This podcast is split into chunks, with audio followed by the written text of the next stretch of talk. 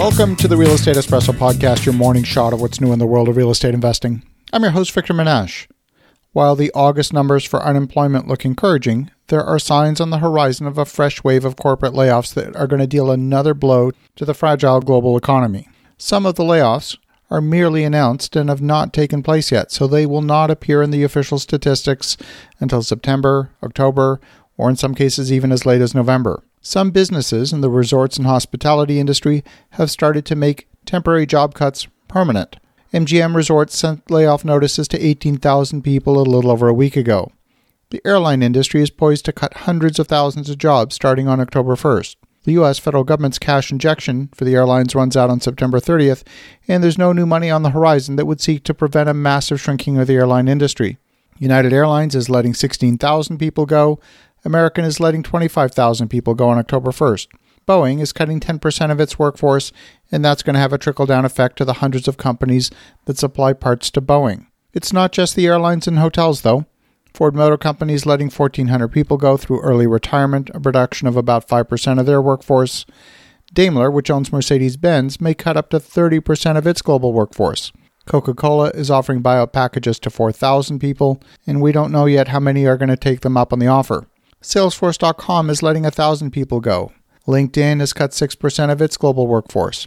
Warner Media is letting 600 people go starting back in August, and NBC is expected to cut about 10% of its workforce. Creative Artists in Los Angeles is a talent agency that places actors and musicians into TV shows, movies, live events, and so on. They're letting go 20% of their workforce. The TV content industry has grown in recent years as companies like Netflix, Amazon, Disney, and Apple have heated up the content arms race. The production of many of those TV shows has been funded by debt. The reduction in economic activity is broadly based, and it's led to a drop in demand for energy, specifically oil. And that meant a drop in oil prices, which we saw back in the spring, and therefore a drop in oil production. Oilfield services company Schlumberger cut 21,000 jobs so far. Baker Hughes has done something similar. And even in the banking industry, they're not spared. Wells Fargo announced it's planning to cut a significant portion of its 263,000 person workforce. Now, if you've been to Walmart recently, you'll notice there's a large new bank of self service cashiers. A lot fewer cashiers are in the store now. Now, Walmart's been one of the big beneficiaries of the pandemic. They've moved a lot of their staff from manning the cash to online order fulfillment. The big issue for most of these businesses is the massive amount of debt that's being carried on the balance sheet. And when revenues are a fraction of the pre pandemic levels, these businesses can quickly become insolvent. They may have had the ability to withstand a few months of bleeding, but we're now seven months into the pandemic with no clear end in sight.